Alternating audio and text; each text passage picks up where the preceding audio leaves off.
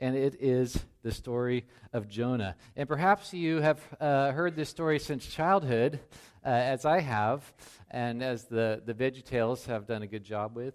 Um, but the story might not be about what you think it's about. The theme of the book just might surprise you as it has surprised me. The theme is not amazing sea life. The theme is not how to be the worst prophet ever. But instead, the theme is this of the book is God cares about all the peoples of the world, and so should you. And that is what I believe is uh, the theme of the book of Jonah. So, just before we start off, we'll spend the next few weeks in Jonah, uh, give you a little bit of the context or the setting of what's going on. This is during uh, the divided kingdom period, you know, maybe around 800 BC. Uh, the glory days of David and Solomon are over. The days of one nation under God have given way to a divided nation under judgment in a lot of, lot of turmoil. Uh, this took place under Jeroboam II, who, um, like his namesake, Jeroboam I, was not a great king. He was in the north, uh, king in Samaria of the northern kingdom of Israel. And during that time, the kingdom actually made a little bit of recovery, you know, politically. They gained some, some land back that they'd lost. In fact, some of that uh, had been occupied by Nineveh, or, or by a common enemy at least. And uh, so Nineveh is the capital of, of the Assyrian Empire. And I don't know if you've heard lately, Nineveh has been back in the news again. Nineveh is modern day Mosul. And uh, the, the hot point of the conflict with ISIS or ISIL is taking place in Nineveh. And so uh, things we hear about, you know, thousands of years ago in God's Word are still taking center stage. Nineveh at this time, or this whole Assyrian Empire, um, the Bible Knowledge Commentary describes it like this Nineveh was the capital of one of the cruelest, vilest, most powerful, and most idolatrous empires in the world. This is how they're they're described, and this is and this is the city that we're going to be talking about in in this book. They're known for just atrocious war crimes.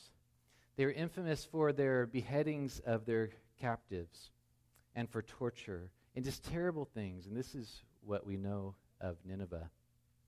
You know, Jonah has a, a monument tomb that has been in Nineveh uh, for thousands of years and was just recently destroyed by ISIS. Um, so something you know historical that's lasted that long uh, still has has roots, and we see it in the news. So Nineveh is making news again. But when we think of Jonah in the story of uh, of this little book, uh, what one word usually comes to mind? Just say what when you think of Jonah, think of what? The whale. Okay, so I I anticipated that's what you're all thinking of. Um, the whale in this chapter gets one line. So I thought I'd introduce what some of the more prominent characters in the story are. Um, so, first, the main character is uh, God. I didn't have a good picture of God, so I put up this, whatever it is. And uh, this is Yahweh, the, the covenant God of Israel, the God of the Bible the, the master of all things. He's the, the main character of the book, and the, the first line starts out introducing him. And then we have uh, Jonah, the man of God. He followed the true uh, God of Israel, the, the one true God. And then we're introduced to a bunch of sailors who um, just be classified as just you know regular pagans. And I'll use that word throughout this this message, and I don't mean that in a derogatory way, but in the way that that maybe Jonah and the original readers would just talk about this is just people who, who are not followers of the true God. Um, it's a, a rugged, multi ethnic, multi religious, um, you know, bunch of sailors like, like these guys here. And then the other main character in the story is Nineveh, this foreign enemy that they've had conflict with, where there's great wickedness and it's this war torn um, nation and uh, where just horrible things are going on. So these are the, the main characters, so to speak, in the story. So, as we read this and as we study this the next few weeks, I want you to think about who do you most identify with in this story? With God? Hopefully not. That'd be pretty bold. Um, with, with Jonah, you know, the man of God, the, the follower of the one true God. With, uh, with the, the pagan sailors, this rugged crew. Um, or with Nineveh, the, the foreign enemy. Um, just think about that. Who would you resonate most with in this tale? When I say tale, it's a real, true account of things that happened. Um, but the story is told for a very uh, specific purpose and a point for all of us. In the original audience of this letter, they would have all most identified with Jonah. When they read this story, they're like, oh, this, I'm the Jonah character in this, and here's what I have to learn. So we have some questions that uh, I'd love for you to think about as we um, as we go through this ch- first chapter today. And uh, today we have lots of blanks to fill in. If you love to fill in blanks, this is a good day to be at church. So, so three questions. Uh, throughout the passage, we're going to look at who hurled what. I'm going to resist uh, telling my ocean time hurling stories today, but I couldn't resist calling this When God Hurled because there's a lot of hurling that goes on in this sea uh, tale, as we'll see. And next, we're going to look at uh, what's wrong with this picture, WWWTP for short. There's several times in this chapter where you think something should be one way and it's really uh, totally the opposite of that. A lot of, a lot of irony in it and a lot of incongruencies. And I think this is right where the author is making his strongest point, is by what seems out of place. So we're going to find some things that are what's wrong with this picture. Okay, finally, if that wasn't confusing enough, we're going to look at who use whom to teach a lesson to whom about whom.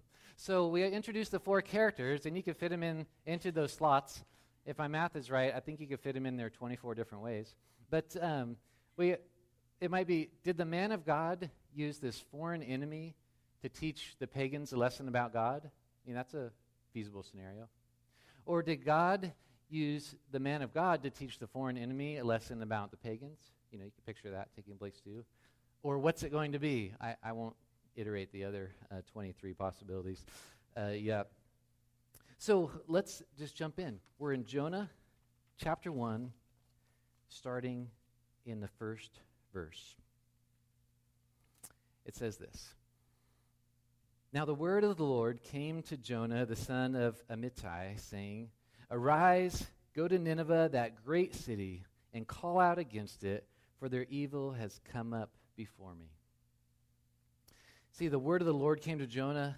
Uh, Jonah was a prophet. This was a, an oracle, an actual God spoke to Jonah and said these things. Uh, the word, so we're talking about a prophet of God here. Really interesting word here, uh, evil. We all think we know what evil means, and I was just kind of pondering that this week. We know that evil means, uh, you know, wickedness, uh, sinfulness, but this word also means disaster, harm, trouble. So, what does God notice? Because it says, uh, God says that the evil of Nineveh came up before me. Was God noticing how uh, wicked they were, or was he noticing how much trouble they were in? And I'm going to suggest he was noticing both. Because just like modern day Nineveh, there's a lot of wickedness going on, and there's a lot of trouble and disaster at this time, besides going through uh, wars with other nations in Assyria and, and inner conflict, there's also two great famines that took place uh, shortly before this time. And also, well, it seems strange, but there's a, a, total solar eclipse just before these events.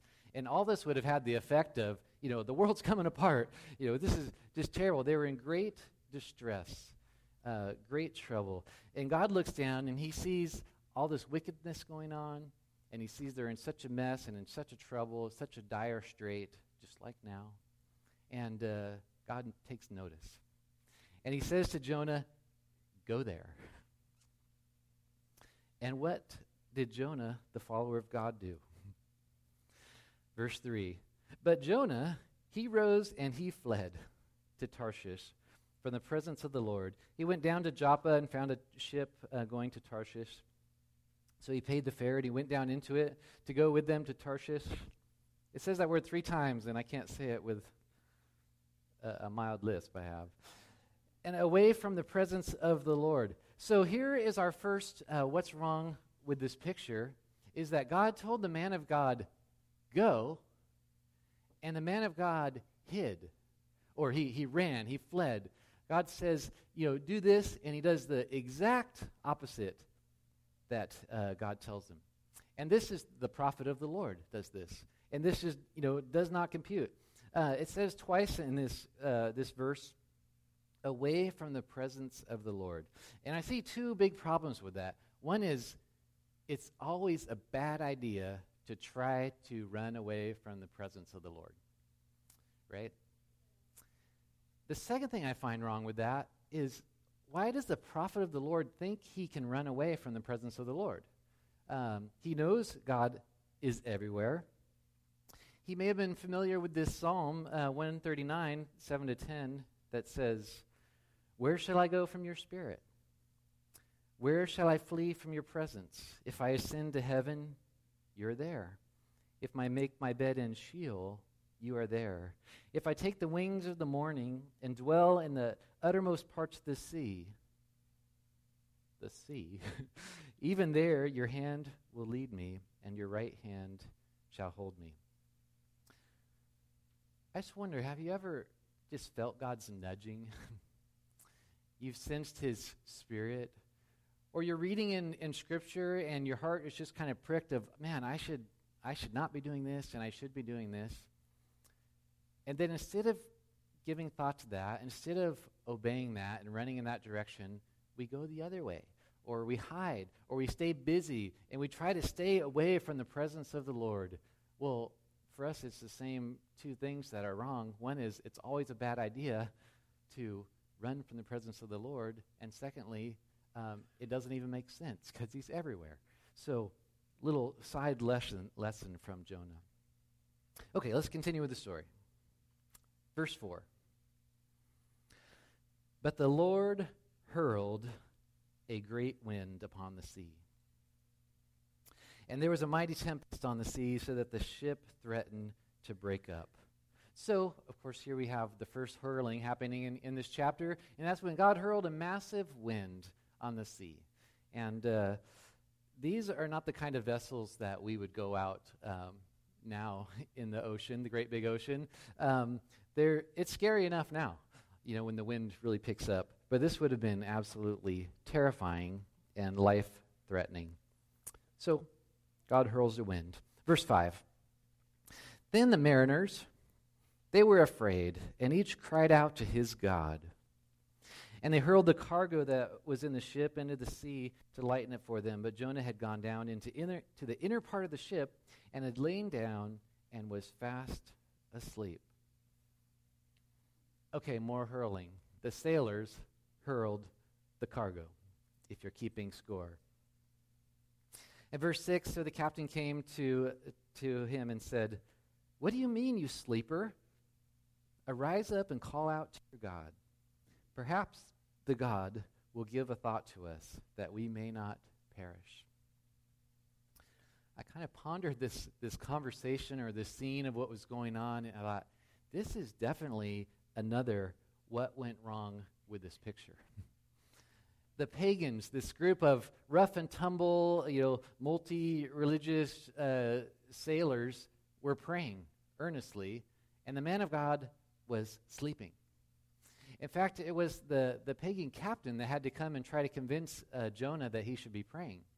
And it's like, this does not compute. What is wrong with this picture?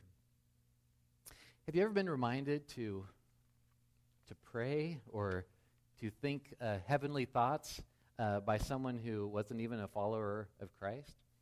You know, maybe by somebody's life or a comment they make, we're like, ooh, yeah, you know, I should have been the one that said that, or I should have been the one that thought that, or I should have been first to take note of that. little, little jabs throughout this, this chapter. Verse 7. And they said to one another, these are, you know, the sailors, Come, let us cast lots. You know, some kind of, you know, rolling of the dice or choosing the short straw or however they did it. Um, that we may know on whose account this evil has come upon us. I just notice how evil is used there. It's what, you know, the disaster they're in, they're talking about.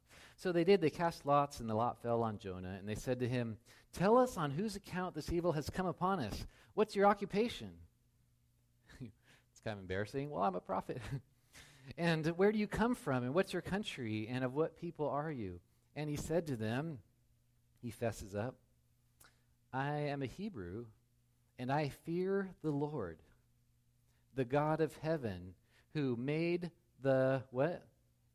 The sea and the dry land. Then the men were exceedingly afraid and said to him, What is this that you have done? For the men knew he was fleeing from the presence of the Lord, even though that's impossible, because he had told them. What's wrong with this picture three? The man of God says he worships God, while he is actually hiding from God. When Jonah tells who he is, he says, I fear Yahweh. I am a Hebrew. I am this, this man of God, this worshiper of the Lord, and that's why I am running off in the opposite direction and hiding in the bottom of your ship. And so, again, does not compute, does not look uh, good for, um, for Jonah. And the response is, What is this thing you have done? Saying you're one thing and doing another thing. Isaiah 29 uh, speaks about this problem. It says, And so the Lord says, These people say they are mine. They honor me with their lips, but their hearts are far from me. And their worship of me is nothing but man made rules learned by rote. So God has this serious accusation about those who, who worship just with their words. Like, yeah, yeah, yeah, I, I, am the man of God. I'm the woman of God. Yeah, I believe in God. And their life looks different. Jesus had very just pointed, harsh things to say about those who, who spoke of being just the religious uh, elite, but their lives and hearts didn't uh, align with that. He had very, very hard things to say that we need to embrace and take to heart. Because you know what? Hypocrisy is really offensive to God when we worship Him just with our, our lips. And hypocrisy is really offensive to the world. This is an accusation that people have brought against the church, saying, well, you say this, but you live this. When we when our, our claims to be followers of Jesus don't align with how we just treat people in our neighborhood, with the way we do business, with the way we, uh, we post things online, with the way we, we talk to you know our, our friends or our enemies, so to speak, if, there, if there's an incongruency there, then this message is, is against us. God, God doesn't like that when our words do not line up with our actions. And that's what was happening there. And uh, when the pagans were looking at Jonah, they looked at him and they said, What in the world are you doing? What is going on here? And then they continued on and said this, verse 11. Then they said to him, What shall we do to you that the sea may quiet down for us? For the sea grew more and more tempestuous. And he said to them, Oh, pick me up and hurl me into the sea. Then the sea will quiet down for you, for I know it is because of me that this great tempest has come upon you. Well, this group of sailors, they um, you know, they were probably glad that they didn't get the short straw, but they're also hesitant to just throw a man, you know, oversea and let him drown on their watch. It says, nevertheless, verse 13, the men rowed hard to get back to dry land, but they, but they could not. The sea grew more and more tempestuous against them. And therefore they called out to the Lord. They said, O Lord, let us not perish for this man's life, and lay not on us innocent blood for you, O Lord, have done as it pleased you. Interesting. A lot of, uh, a lot of Bible translations, when they uh, they use the name Yahweh. They use all capital uh, Lord, L O R D, in all caps. Uh, the ESV does that, New American Standard, and some other versions. That's to designate that, that covenant um, personal name of God. This is the, the God of Abraham, Isaac, and Jacob. Whereas uh, Elohim would be a word that just means God in general, like supreme being. And so God is, is the Lord God. He's, he's Yahweh, the covenant God of Israel, and He is the God of all things. And so in this, uh, if you have one of those uh, translations, verse 14, three times it uses L O R D, all capitals.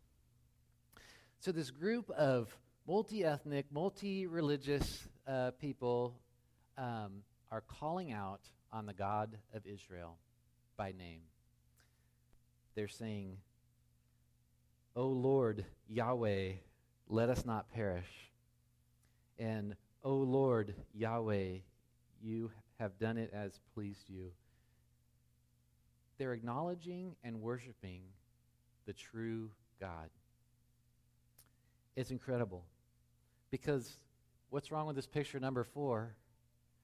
The pagans pray to the true God while we never once in this whole chapter see the man of God praying. We never see him addressing God. Uh, God himself comes and speaks to Jonah, gives him a divine oracle, so to speak. The word of the Lord came to Jonah, and Jonah never is recorded as talking back. uh, he received this message and he just ran for his life. Um, and here we have uh, the pagan sailors crying out to the true God and worshiping him. Jesus told a parable of, of two sons in Matthew 21. And uh, the father told the first son, you know, go and do this thing. And the son said, uh, no, I'm not going to do it. But then he, he went ahead and did it. And the second son said, oh, yeah, yeah, I'll do that. But then he didn't do it. And here's the conclusion of that in, in verse 31. Jesus asked, which of these two did the will of his father? And they said, the, the first. You know, the one that says, no, no, no, I'm not going to, you know, follow your directions, but then ends up doing it. The first is the one who truly did his will. And Jesus said to them, Truly I say to you, the tax collectors and the prostitutes, they go into the kingdom of God before you. Jesus says, Look at all these people who, you know, you label as, you know, sinner. He's like, they, in many cases, they're showing you up. you need to learn a lesson from them. Um, you need to um, you need to let that sink into your heart and follow with your lips and follow with your actions as well. Of course, it's better if you say you'll do it and you do it. You know, not to not start off by saying you won't do it. But the point is obedience with life. Jonah is looking um, rather lame in this whole account. And I think it's, it's interesting. Uh, apparently, Jonah wrote uh, the book.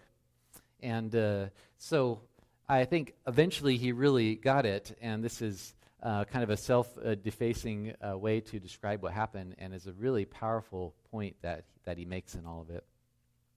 But as it unfolds to us, it's like, Jonah, could it be any more ridiculous? Okay, verse 15 ready for hurl number three. So they picked up Jonah and they hurled him into the sea, and the sea ceased from its raging. The men feared the Lord, Yahweh, exceedingly, and they offered a sacrifice to the Lord, and they made vows.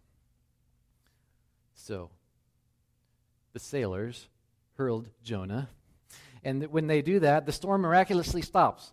Um, always wonder just how quickly that happened. If it's kind of the winds died down and then it kind of settled, or if it's just bam, you know, it's it's glassy. That would have been uh, fun to be part of. But it was whatever happened. It was obviously the Lord, and it was obviously miraculous that was going on.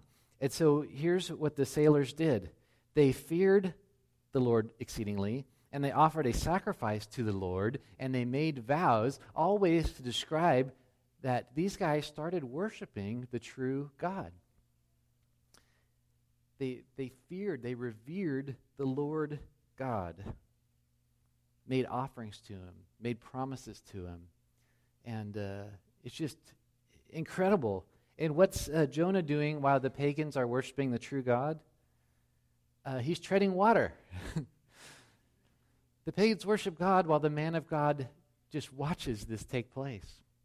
Maybe he's, he's floating just a little ways off from the ship and he sees this rough and tumble group of sailors, you know, worshiping uh, his God, making offerings to his God, you know, calling out vows to his God while he just treads water and watches from a distance. Well, this fish story has a lot of implications for us. Uh, let's, let's finish the story and then let's talk about some of those implications. Verse 17 And the Lord appointed a great fish to swallow up Jonah. As a side note, besides hurling, this word appointed is something that occurs uh, multiple times in this book. It's kind of a unique word, and we're going to see that's a little bit of, of a theme going on as well. I think this is the first time it shows up in the book, though, is, is in verse 17 of first chapter. Okay, done with side note. And the Lord appointed this great fish to swallow up Jonah, and Jonah was in the belly of the fish three days and three nights. So, we come to the book of Jonah, I just feel like I have to say that don't get so hung up on the whale.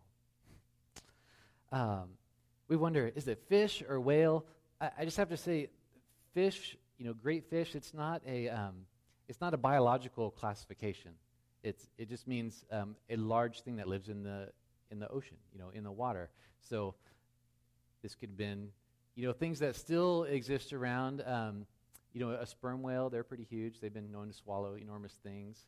Or, um, or a whale shark, they're enormous. There's, there's reports of of things that, that say, oh, with, with animals we know exist, is, uh, this is feasible.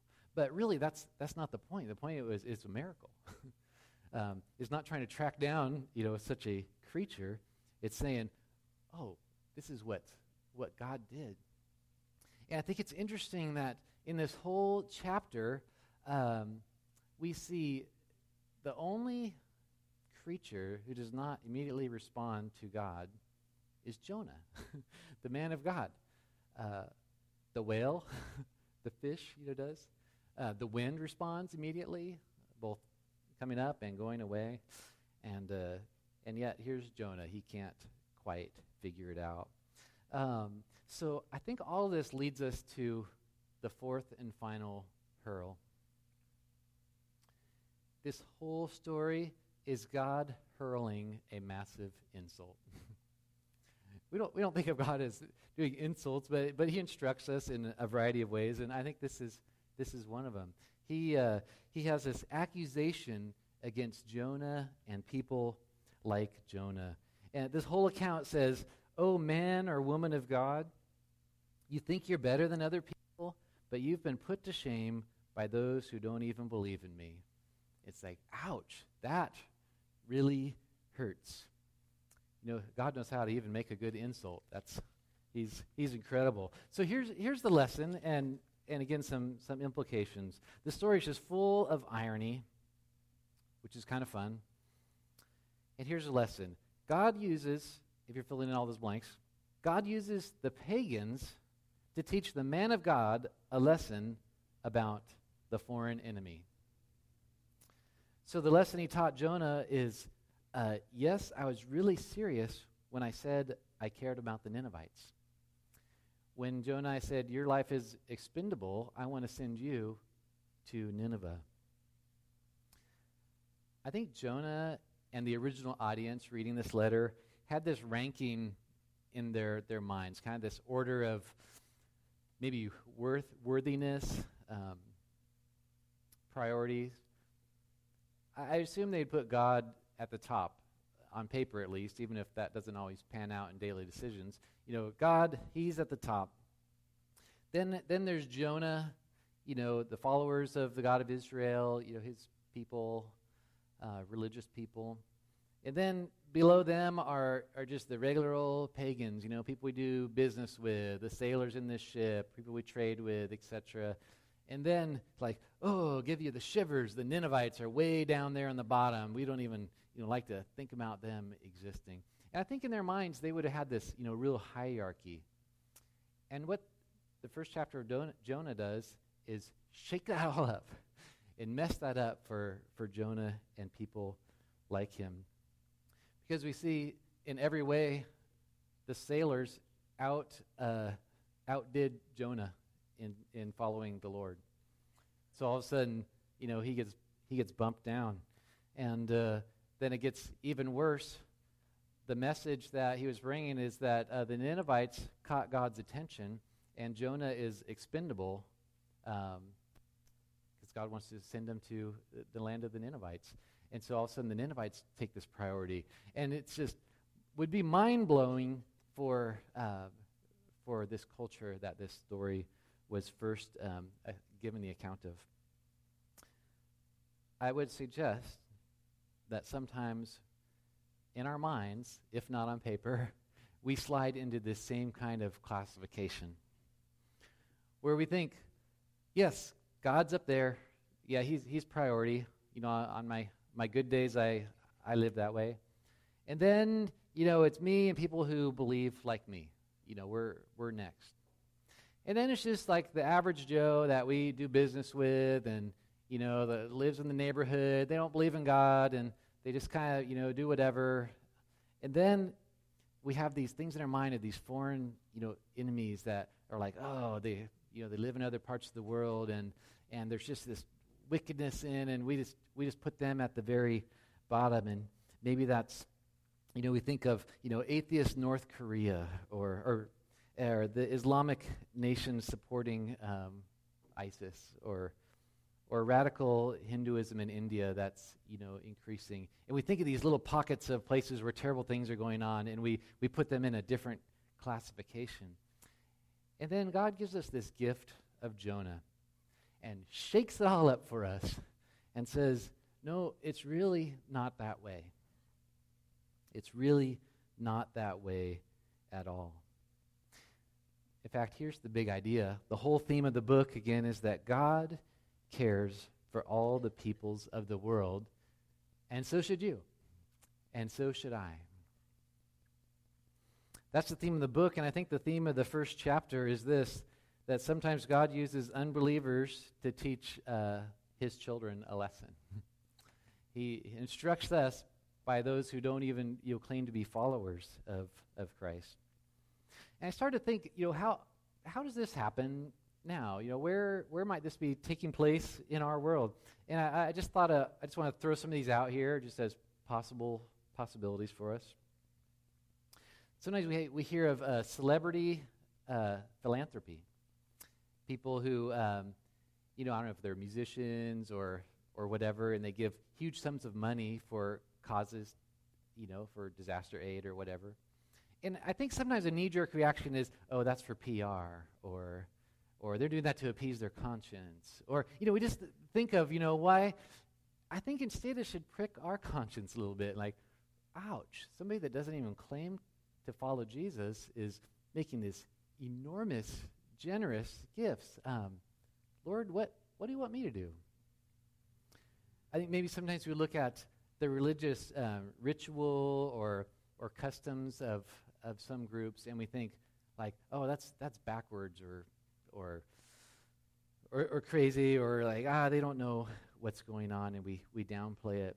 But maybe we should take a lesson from the zeal. Lord, what would you have me do? Sometimes we just don't understand. Years ago, I went to a to a mosque. This is a really long time ago, and uh, we went in and they separated uh, the men and the women. And kind of knee jerk is like, oh, that's so you know old fashioned and awkward or something. And one of the guys there just explained just real practically, a lot of, of the worship service is is prostrating in rows on the ground. And he just made this comment, not to be crass, but you know, think about your worshiping, and there's just ladies just bending over in front of you. It's just distracting to the worship uh, service. So we just separate in different areas. And kind of this real sort of practical comment like, ah, I just hadn't, you know, really thought of it down that road. But so instead of this knee jerk, like, oh, we think, how's my zeal? how's how's my my level of commitment? Quite honestly, sometimes people outside the church are are ahead of the church in racial reconciliation in some other areas. And instead of thinking, oh, they're just trying to be ultra PC, think, God, what would you have me do? What lesson is there for me? E- even things like caring for the environment. God's like, hey, take care of this. Be stewards of this. And, uh, and some are doing a better job than we are. Even things like just being an accepting uh, community of people with, with problems and, and rough around the edges. I know there's, situ- there's uh, communities outside the church where pretty much anybody could just walk in and feel comfortable. But sometimes people walk into churches and they feel really uncomfortable because of that. This could be a stretch, but even the, the fraternity and community in, in the, the gang life is a, is a lesson about, you know, loyalty and in these things. Where I, obviously I'm not promoting the gang life or any of these other things at all, but I'm saying, eh, you know, something can poke at our hearts and say, they have something. They've figured something out. They're, they're grasping at something, and even though they don't know Christ, they could teach us something. And even just being socially concerned about homelessness or, or you know, diseases and abuse in the world, sometimes we're outdone.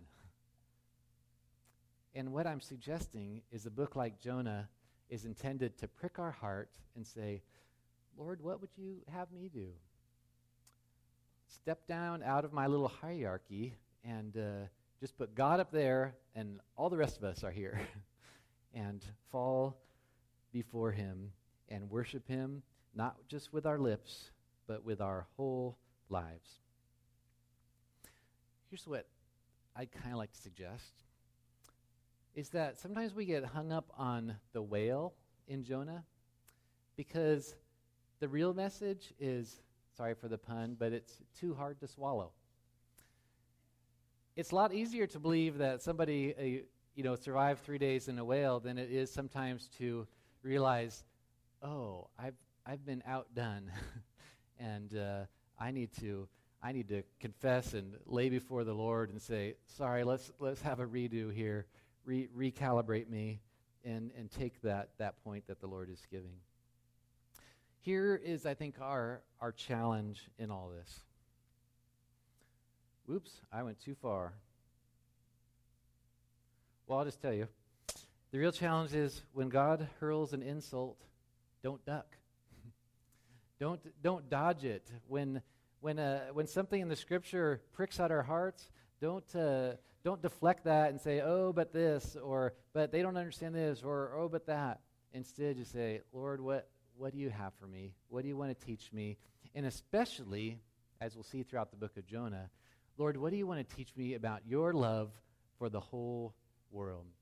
Your care for the disasters that are taking place around the, the globe. And uh, Lord, what, what's your heart for that? And make that uh, my heart as well. And that, I think, is the real point of Jonah. And uh, so look forward to un- unfolding the rest of it with you over these next few weeks. And uh, I hope that was.